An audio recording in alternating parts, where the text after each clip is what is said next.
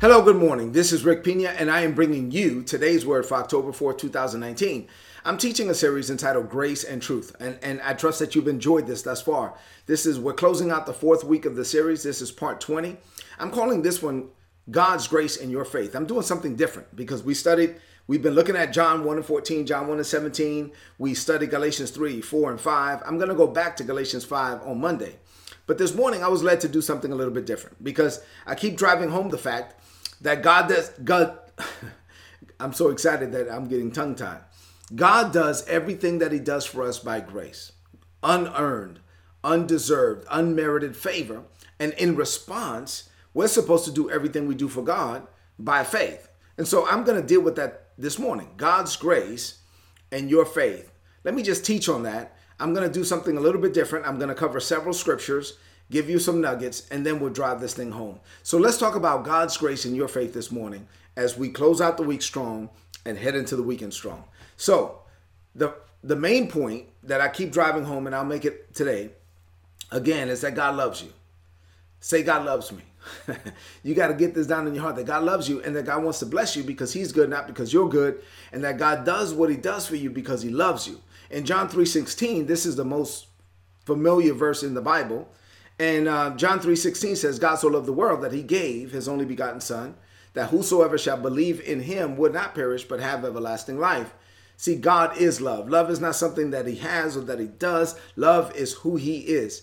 God is the personification of love. And so he loves us and love gives. And so he gave his only son because he loves us. Jesus gave his life because he loves us. Now the Holy Spirit gives you his dedication simply because he loves you. In Romans 5 and 8, the Bible says that God demonstrated his love for us, that even while we were yet sinners, Jesus died for us. Jesus didn't die for us because we earned it. Jesus didn't die for us because we deserved it. No, Jesus died for us even while we were yet sinners. Even while we had no consideration towards God whatsoever, God sent his son and he willingly gave up his only begotten son to die in our stead. And then the son gave his life willingly, even before we did anything towards him, because he loves us. And now the Holy Spirit is living on the inside of us and he is tirelessly committed to us and to the plans that God made for us before the world began. And why is the Holy Spirit committed? Because he loves us. The Father loves you. The Son loves you. The Holy Spirit loves you. God loves you. Now let's talk about grace. In Genesis 12, the father of faith, Abraham, the Lord comes to a man named Abraham. This is Genesis 12, verses 1, 2, and 3 from the easy to read version. The Bible says, The Lord said to Abram, Now leave your country and your people, leave your father's family, go to the country that I'm going to show you, and I will build in you a great nation. I will bless you and make your name great. People will use your name, Abraham, to bless other people. I will bless those who bless you. I will curse those who curse you. I will use you to bless all the families in the earth. So think about this. God comes to this man, right? What did Abraham do to deserve it? Nothing. What did Abraham do to earn it? Nothing. Who initiated the contact? God. This was all grace. Abraham was an idol worshiper. God did not bless Abraham because of something that he did. God blessed Abraham because of his love, because of his grace, because it was something that he, he, planned to do from the foundations of the world. And it's the same with you. Let me give you another example Moses. In Exodus 3 and 10, we find Moses. Moses was raised, if you know the story, Moses was raised like an Egyptian, but on the inside, he knew he was a Jew. He knew he was different. And so so he was raised, he looked like an Egyptian, he walked like an Egyptian, he was taught by the Egyptians, but on the inside, he just knew he wasn't an Egyptian and there was something different. And when he saw that an Egyptian was basically harassing uh, to the point where he was almost going to kill a Jew, then, and he knew he had to do something about this and liberate these people, he knew that he was called on the inside, he went and he killed the man. He killed the man with his bare hands, right? He was a murderer. That's what he did. And that this led him to be in exile. And so he's in exile. He's living in the wilderness. He's out there for 40 years. He's thinking that he ruined his life. He killed somebody. He disqualified himself from his life assignment. And god shows up in exodus chapter 3 to moses in a burning bush in the middle of nowhere when he thought he had disqualified himself from his assignment. And the lord says to moses now i've heard the cries of my people. And listen i'm ready to get them out. Matter of fact some 400 years ago i had already promised to Abraham that the people were going to go in Egypt and his descendants were going to come out of Egypt and they were going to come out blessed. And this is what I'm going to do I'm going to lead them out of Egypt. I'm going to lead them into the land that flows with milk and honey. Son, this is what I need you to do. I'm sending you to Pharaoh. I need you to go to Pharaoh and say, Let my people go. Now, my question is, what did Moses do to earn or deserve that? He did nothing. He, matter of fact, he killed somebody. He was a murderer. He had disqualified in his own mind himself from his life's assignment. God called him by grace. God called them because he loved them. God called him be, because it was all God. It was not Moses. Moses did nothing to earn it or to deserve it. God called him because he had made plans for him from the foundations of the world. And it's the same with you. And it's the same with me. In Acts chapter 9, let's look at a New Testament example the Apostle Paul. The Apostle Paul is killing Christians. The Apostle Paul was raised under Gamaliel. He was a Pharisee of the Pharisees. I mean, this is a man that had had zeal and he was vehemently persecuting Christians.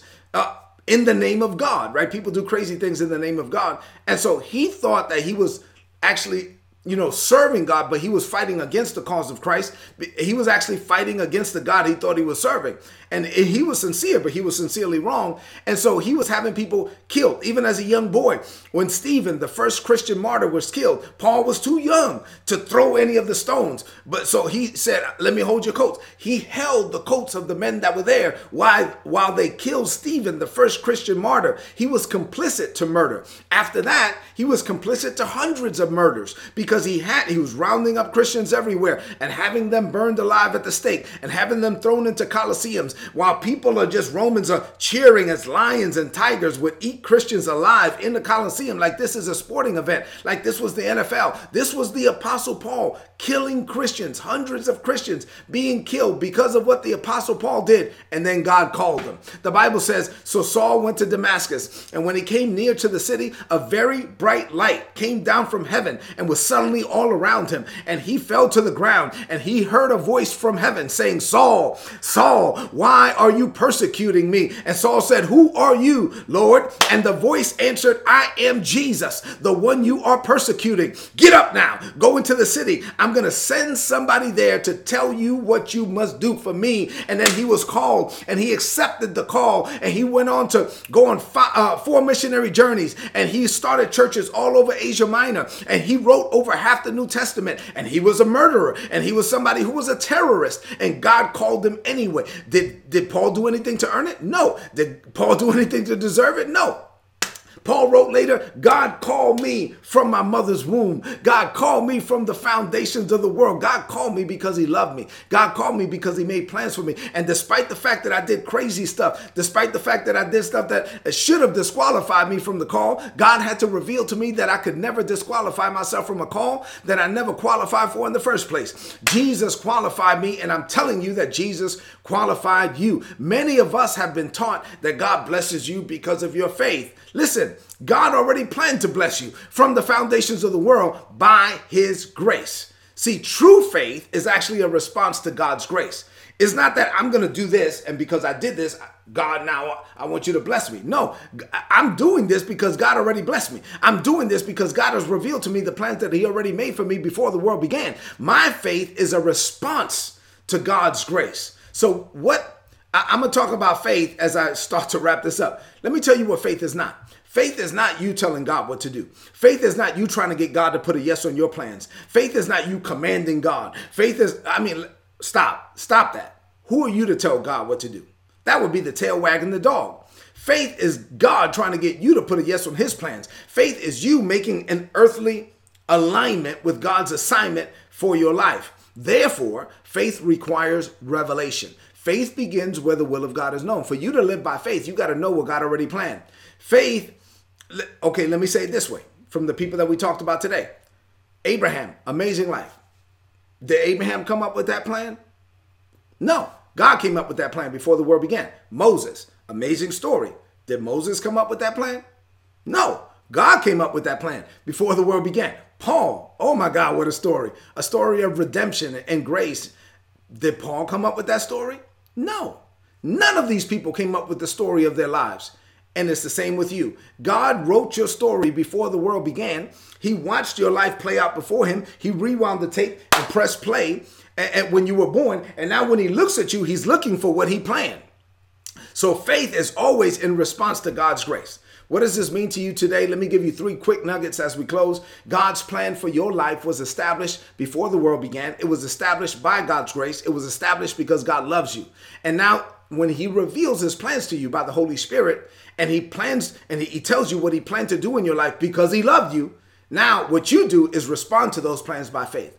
Your faith is in response to God's grace. Number two, faith is not about you trying to get God to give you what you came up with in your heart faith is trying to get is is God trying to get you to line up with the plans that he birthed in his own heart for you before the world began. Number three, and finally, when God reveals to you what he planned to do in your life by grace, unearned, unmerited, undeserved, then at that point, you're authorized to release your faith. Prior to that, you're not.